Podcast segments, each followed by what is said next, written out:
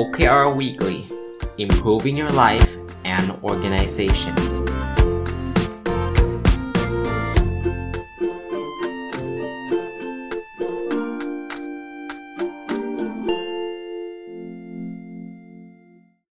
วัสดีครับ ยินดีต้อนรับเข้าเข้าสู่รายการ OKR Weekly นะ ก็เป็นรายการที่เจอกันทุกวันพุธนะ ผมจะเอา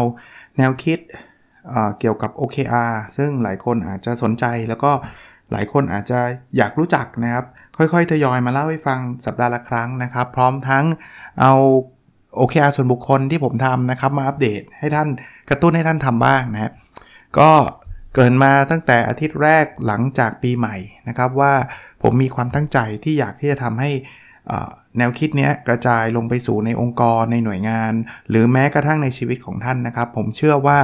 น่าจะช่วยได้ไม่มากก็น้อยนะ วันนี้หัวข้อที่อยากจะมาชวนคุยนะจะเป็นหัวข้อที่ฮอตฮิตอีกหัวข้อหนึ่งเลย ถ้าใครฟังผมพูดเรื่อง OKR มาตลอดเนี่ย ผมก็มักจะบอกว่า OKR เนี่ยนะ มันไม่ใช่เครื่องมือในการไปประเมินขึ้นเงินเดือนพนักงาน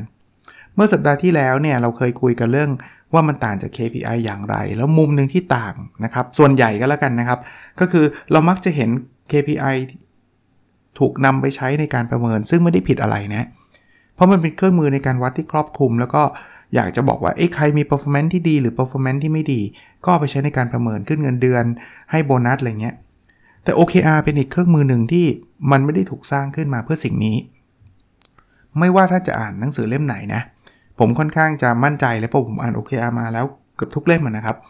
ก็จะบอกว่าคนส่วนใหญ่เลยก็ไม่ได้แนะนำเพราะถ้าเกิดท่านนำไปลิงก์กับเงินเดือน concept มันก็จะเหมือน แนวคิดเดิมๆที่ท่านมีนั่นแหละ มันก็เหมือน KPI ที่ท่านใช้อยู่นั่นแหละนะ แล้วยิ่งไปวัดมันทุกด้านทุกเรื่องเลยเนี่ย มันก็ไม่ได้แตกต่างจากเดิมเลย คราวนี้มาถึง concept นี้ว่า เอ๊ะ แล้วถ้ามันไม่เอาไปขึ้นเงินเดือนแล้วมันเอาไปใช้ทำอะไร ผมเรียนตอบแบบนี้นะครับ แล้วก็ขอออกตัวนะ เวลานี้ก่อนว่า นี่ไม่ใช่สูตรสำเร็จที่บอกว่าทุกคนต้องทำตามนะ ท่านอยากไปขึ้นเงินเดือนแล้วบอกอาจารย์ผมไม่ขึ้นเงินเดือนแล้วมัน work มากเลย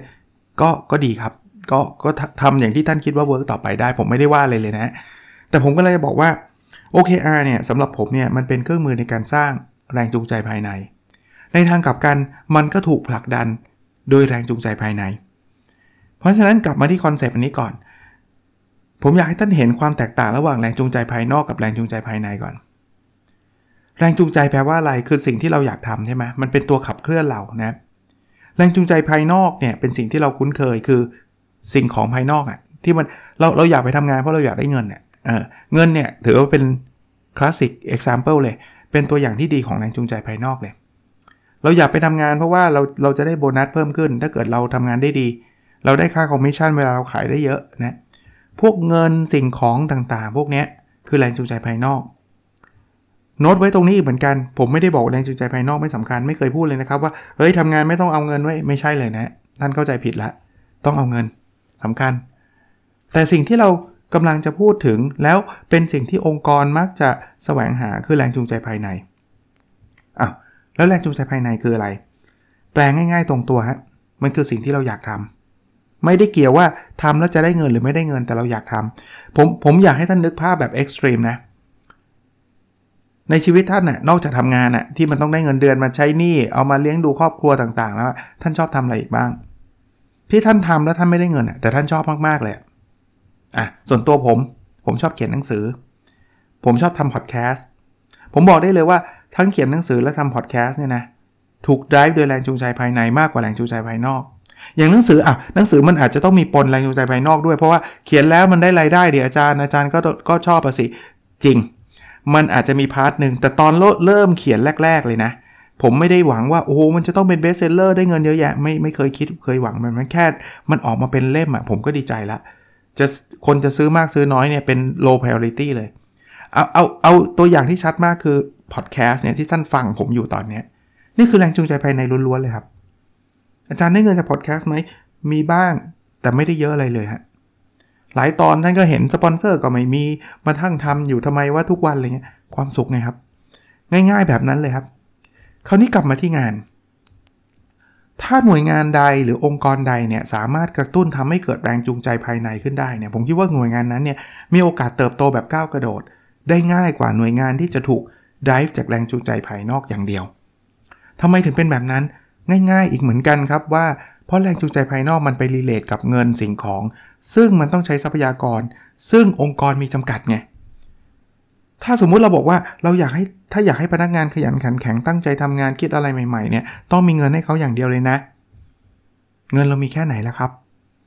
มันเคยมีงานวิจัยอันนึงต้องขออภัยที่ผมจำชื่อคนวิจัยไม่ได้ แต่แต่จำได้ว่าอ่านหนังสือของ Dan Professor Dan Ariely ซึ่งเป็นเจ้าพ่อทางด้าน behavioral economics เนี่ยนะครับเขาบอกว่างานวิจัยนั้นบอกว่า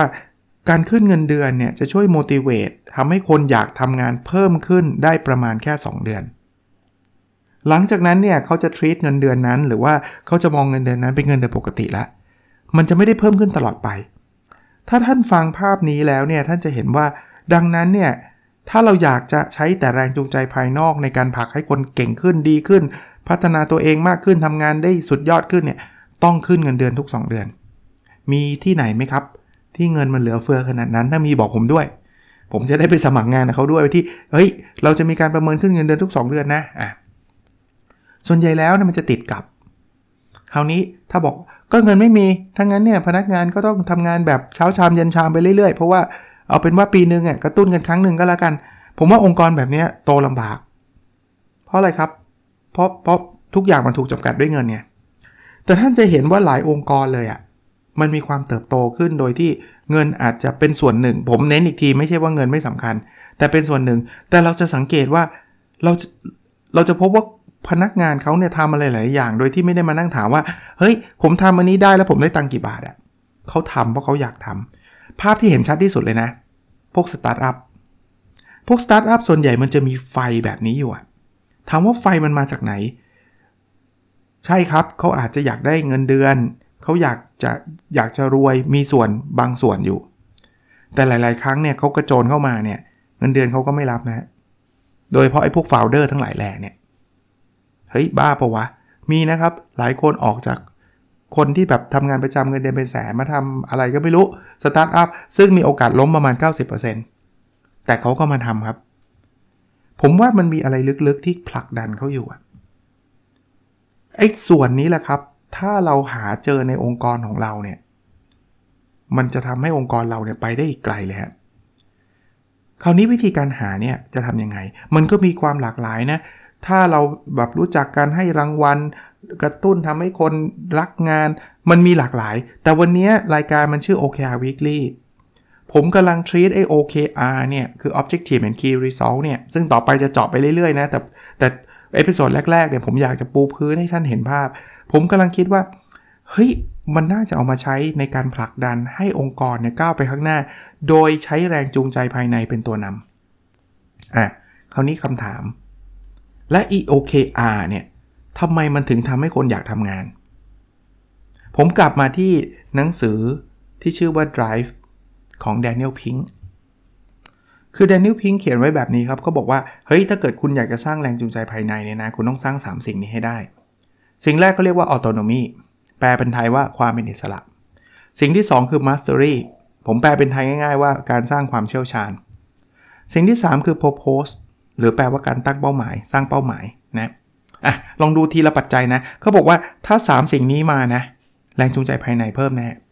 autonomy ก่อน auto autonomy คือความเป็นอิสระนะ มนุษย์เนี่ยอยากที่จะคิดเองทำเอง เราไม่อยากจะเป็นคนที่รับคำสั่งจากคนอื่น 100%เอาเป็นคนส่วนใหญ่เนี่ยอะไรที่เราได้อิสระในการคิดการทำเนี่ยเราจะมีความสุข เราจะมีแรงจูงใจอยากคิดอยากทำเหมือนอะผมยกตัวอย่างการเขียนผม หรือพอดแคสต์ก็ได้อะถ้าเกิดมีใครบังคับบอกอาจารย์นพดลพอดแคสต์วันนี้อาจารย์จะต้องทำคอนเทนต์นี้ วันนี้อาจารย์ต้องเขียนเรื่องนี้ ผมว่าความสุขในการเขียนผมจะลดลง ไม่ใช่ทำไม่ได้นะ ผมว่าบางทีอาจจะทำได้ แล้วจ่ายเงินให้ผมเลยนะอาจารย์ถ้าพอดแคสต์นี้วันนี้อาจารย์พูดเรื่องนี้ ผมจ่ายเงินให้อาจารย์ ไม่แน่นะ ผมอาจจะทำพอดแคสต์น้อยลงก็ได้ ได้ได้ตังนะ ขนาดได้ตังแรงจูงใจมีนะ แต่ความสนุกในการทำมันหายไปไง อาจารย์วันนี้อาจารย์ต้องจัดพอดแคสต์เรื่องแฟชั่น เฮ้ยไม่ได้รู้เรื่องเลยว่ะ แล้วไม่ได้อยากจัดไง แต่มีใครบางบังคับ ผมให้จัดอย่างเงี้ย แรงจูงใจภายในหาย คราวนี้ออโตโนมีมันไปเกี่ยวอะไรกับ OKR ถ้าท่านพอจะรู้จัก OKR มาบ้างนะ ซึ่งเดี๋ยวผมจะค่อยๆ ปูพื้นต่อไปเรื่อยๆนี่ยนะ OKR เนี่ย มันคือเครื่องมือที่เปิดให้พนักงานคิด ให้พนักงานได้ได้ตั้งขึ้นมาเอง เพราะฉะนั้นถ้าเกิดใครใช้ OKR ที่แบบ เอ้ย ฉันสั่งให้แกไว้นี่ OKR ของแก ฉันตั้งเป้าให้แกเสร็จ มันจึงไม่ใช่ OKR ในเวอร์ชันของผมก็แล้วกันนะครับ ไม่อยากจะใช้ก็ว่ามันไม่ถูกต้องอะ่ะมันผมว่าแต่ละคนก็คงอยากจะใช้แต่ละแบบต่างกัน แต่ว่าถ้าท่านถามผมว่าเฮ้ย OKR ให้คนอื่นมาตั้งให้หมดเลยเนี่ย ผมว่ามันไม่ใช่ แล้วถ้าเกิดทำแบบนั้นเนี่ยออโตโนมีหรือความอิสระก็หายไป หายไปแรงจูงใจภายในก็ไม่เกิด คนก็บอกว่าก็พี่ก็ตั้งมาแล้วกัน ผมทำได้ผมก็ทำผมทำไม่ได้ผมก็ไม่ทำอะซึ่งมันก็ไม่มีประโยชน์ใดๆถูกปะแต่ถ้าเกิดบอกว่าเฮ้ยยูตั้งมาเลย จะมากจะน้อยตั้งมาเถอะ แต่ตั้งมาแล้วไม่ได้แปลว่าถึงแล้วจะต้องได้โบนัสนะ คนละเรื่องกันนะ ผมถึงเกริ่นมาตั้งแต่ตอนต้นว่าไอ้เรื่องโบนัสไอ้เรื่องประเมินเนี่ยไม่ได้เกี่ยวข้อง พอคนได้อิสระ เฮ้ยฉันตั้งได้เต็มที่ไว้ เรากล้าที่จะตั้งอะไรต่างๆ ไม่ได้ถูกบังคับไม่ได้ถูกสั่ง เริ่มมีแรงจูงใจภายในเพิ่มขึ้นแล้วนะพอเขาถามคุณเลยคุณอยากช่วยองค์กรยังไงคุณคุณบอกมา ข้อ 2 Mastery การสร้างความเชี่ยวชาญ มนุษย์เนี่ยจะมีแรงจูงใจสูงเมื่อเขาได้ทำสิ่งที่เขาถนัดครับ ผมมีแรงจูงใจในการพันพอดแคสต์เพราะว่าผมมีความถนัดในการพูดพอดแคสต์แบบนี้ ผมมีแรงจูงใจในการเขียนเพราะผมถนัดในการเขียน ผมมีแรงจูงใจในการสอนเรื่องการวัดผลองค์กรเรื่อง OKR เพราะผมมีความถนัดในเรื่องนี้ ลองนึกภาพนะอยู่ดีๆบอกอาจารย์อาจารย์ต้องจัดพอดแคสต์ทางด้านการเงิน เฮ้ยไม่เชี่ยวชาญว่ะ อาจารย์อาจารย์ต้องจัดพอดแคสต์ทางด้านวิศววิศวกร เคยเรียนวิศวะมาเมื่อ 20-30 ปีที่แล้ว ลืมหมดแล้วว่ะ ผมไม่ได้เชี่ยวชาญแบบนี้แล้วบังคับให้ผมทำแรงจูงใจหาย OKR ช่วยอะไร OKR บอกคุณนั่นแหละเป็นคนตั้งให้อิสระข้อที่1นึ่งนะ แล้วคุณตั้งอะไรก็ได้ที่มันเกี่ยวข้องกับสิ่งที่คุณเชี่ยวชาญนั่นแหละ คือปกติมนุษย์อะเขาจะตั้งเป้า เปิดอิสระให้แล้วเนี่ย ผมอยู่ฝ่ายตลาดเนี่ย ผมไม่ไปตั้งเรื่องราวที่ผมไม่เชี่ยวชาญหรอก ผมไม่ไปตั้งเรื่องเกี่ยวกับการผลิตหรอก ผมก็จะไปตั้งเรื่องเกี่ยวกับการตลาด ซึ่งผมจะเลือกด้วย เรื่องนี้ผมมีคอนทิบิวได้เยอะ ผมสามารถที่จะถ่ายทอดได้เยอะ นี่คือความเชี่ยวชาญ เมื่อเราได้ทำตามสิ่งที่เราเชี่ยวชาญมีความสุขไหม มีความสุขโดยที่ไม่ได้เกี่ยวข้องกับเงินเลยนะ หลายครั้งเนี่ยเราจะเห็นหลาย ๆ คนย้ายงานไปเนี่ยเงินเดือนน้อยลง แต่แฮปปี้มากขึ้นเพราะอะไร เพราะอิสระข้อ 1 ข้อที่ 2 เพราะได้ทำในสิ่งที่เขาเชี่ยวชาญ OKR เปิดโอกาสให้ท่านได้คิดได้ทำในสิ่งที่ท่านเชี่ยวชาญ ไม่ได้ไปบังคับ ข้อที่ 3 Purpose Purpose คือเป้าหมายแหละ ก็ต้องบอกบอกตรงๆแบบนี้ครับว่าไอ้ตัว OKR เนี่ย มันคือการตั้งเป้าเลย การตั้งเป้าเนี่ย มันจะทำให้เราเห็นความก้าวหน้า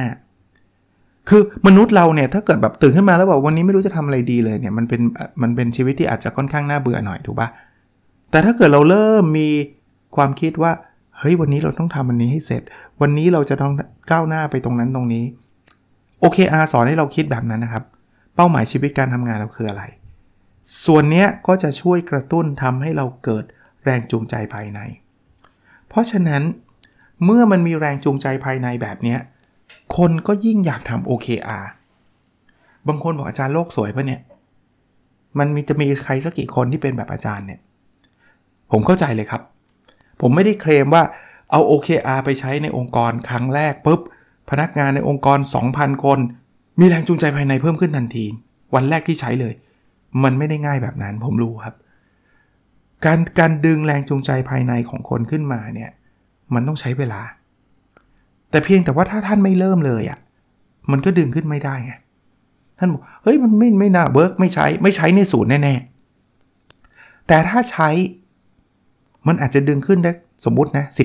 10%คุ้มไหมล่ะครับ ท่านท่านลองคิดดูแล้วกันนะครับว่า OKR ท่านใช้เงินสักบาทไหมไม่ได้ใช้นะ ถ้าท่านอยากจะทำอะท่านท่านตั้ง OKR ของท่านมาได้ได้เลยนะ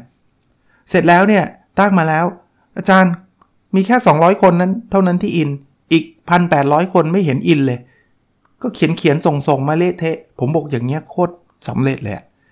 ท่านทำให้คน 200 คนที่แต่ก่อนเฉยๆกับงาน หรือออกไปทางเบื่อๆด้วยซ้ำ กลับมาลุกขึ้นมาว่าเมื่อไหร่มันจะวันจันทร์สักทีวะ ฉันอยากที่จะมาทำงานแล้วอะเหตุผลอันหนึ่งประการหนึ่งก็คือ OKR นี่แหละทำให้ฉันได้มีอิสระในการคิดทำให้ฉันได้ตั้งอะไรที่มันท้าทายทำให้ฉันเห็นเป้าหมายในชีวิตทำให้ฉันทำในสิ่งที่ถนัดอะไรที่เมื่อกี้ผมเล่าให้ฟังเนี่ย คุ้มไหมล่ะครับ 200 คนนะ ผมผมมองแบบนี้นะได้สักคนหนึ่งก็ดีกว่าไม่ทำอะ่ะ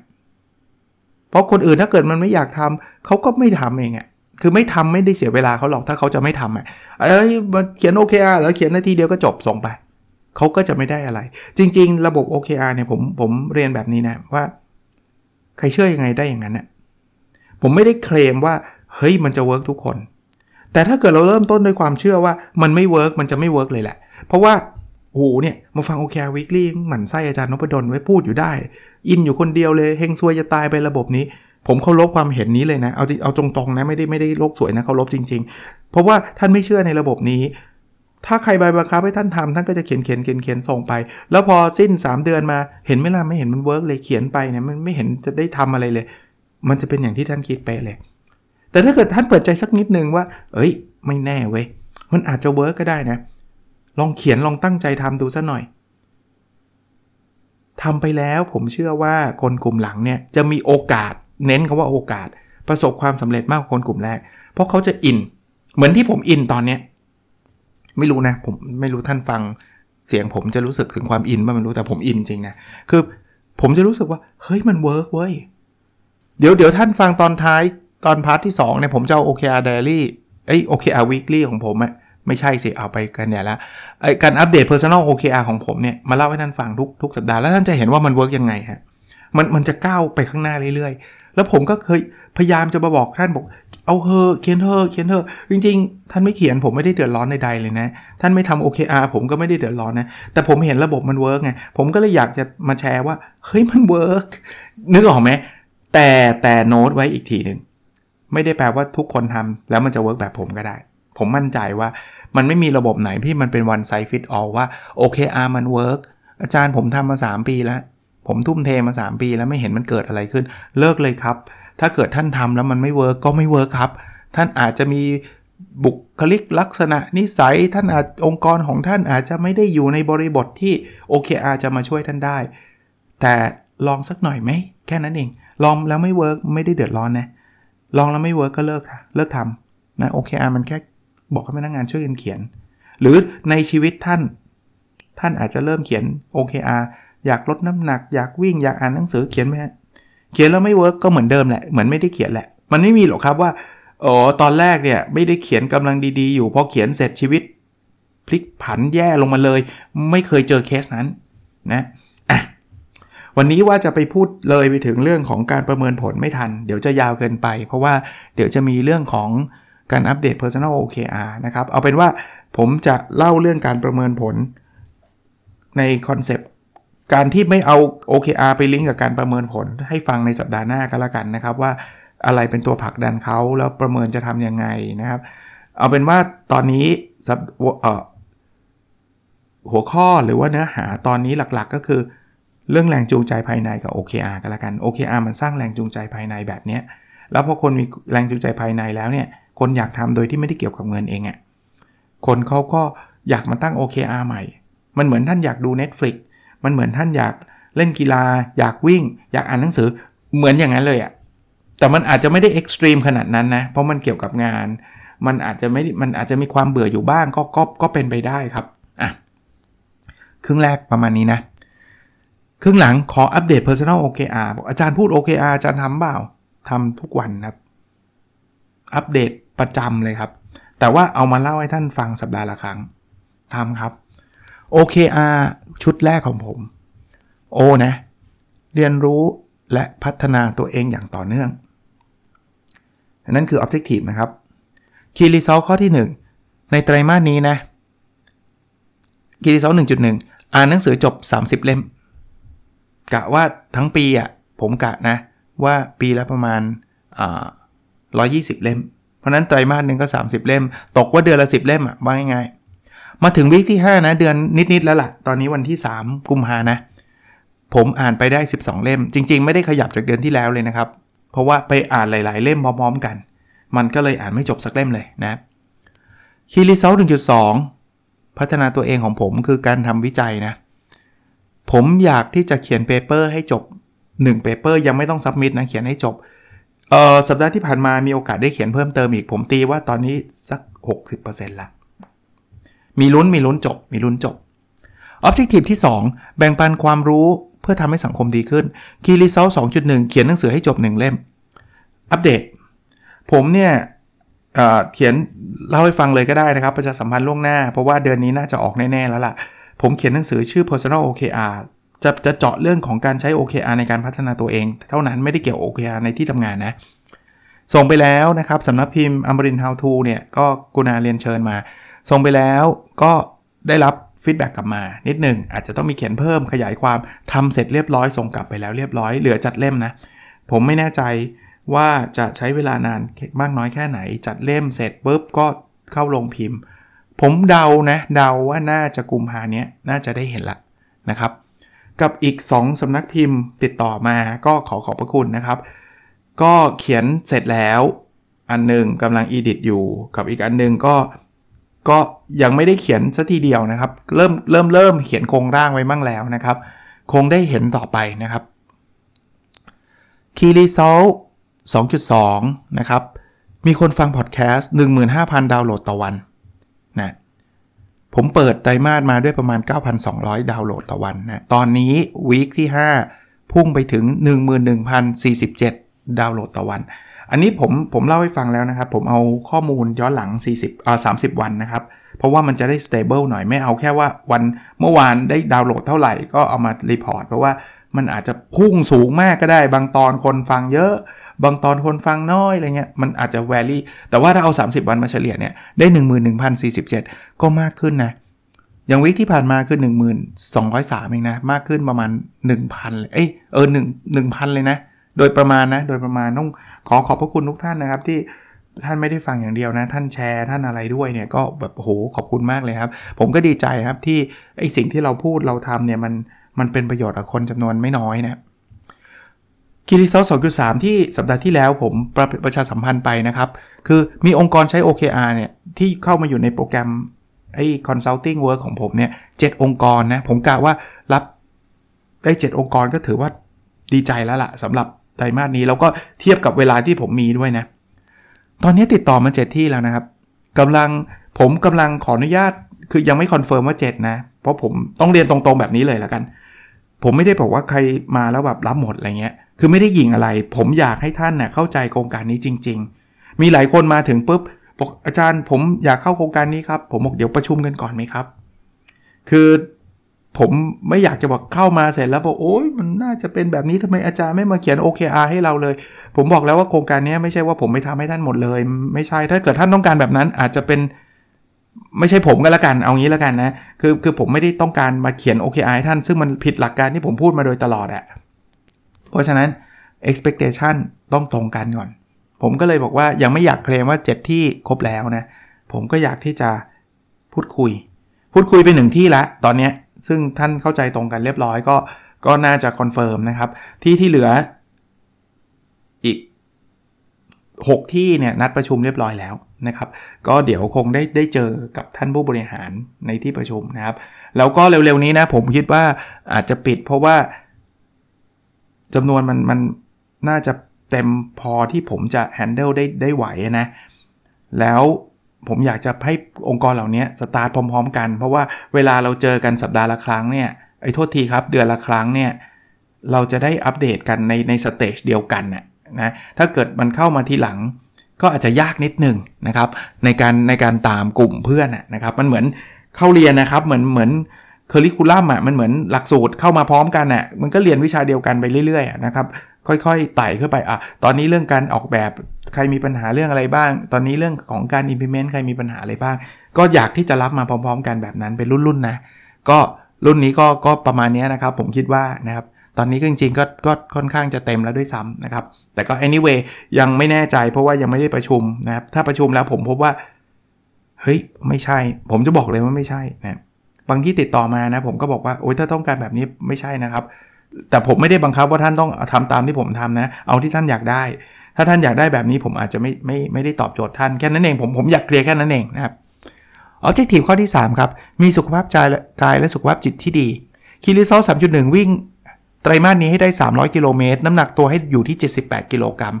เปิดไตรมาสมาด้วยการวิ่งไป 15.2กิโลจุด15.22 กิโลเมตรนะ น้ำหนักตัวตอนเปิดไตรมาสคือ 81.5 ตอนนี้วิ่งไปได้แล้ว 104 กิโลเมตร กำลัง on on track อะไม่เร็วไม่ช้าเลย104กิโลเมตรเพราะว่ามันมันประมาณเดือนละ100กิโลเมตรนี่เดือนนิดๆนะก็ได้104กิโลเมตรก็ถือว่าโอเคระดับหนึ่งน้ำหนักเหลือ 81 จริงๆวิกที่แล้วนี่พีคมากนะ81.7 สูงมาก แต่วิกนี้ลงมาได้ 81 ก็ดีใจนะครับคีรีเซล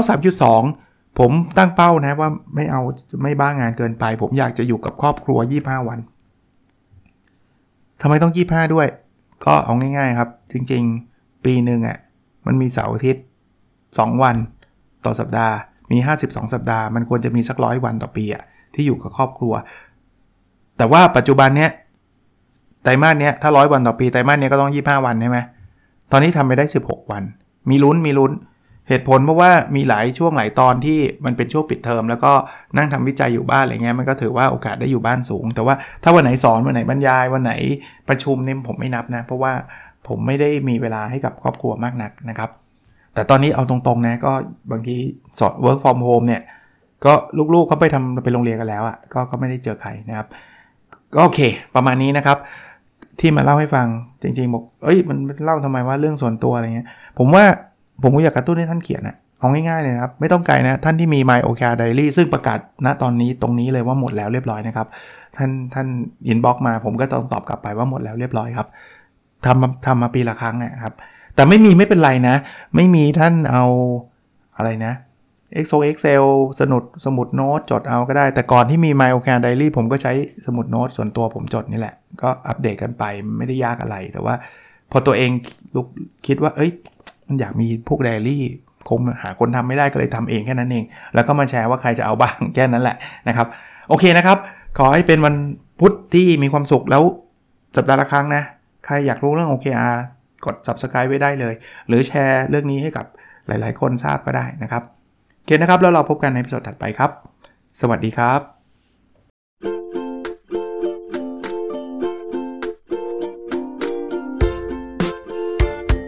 The OKR Weekly Improving Your Life and Organization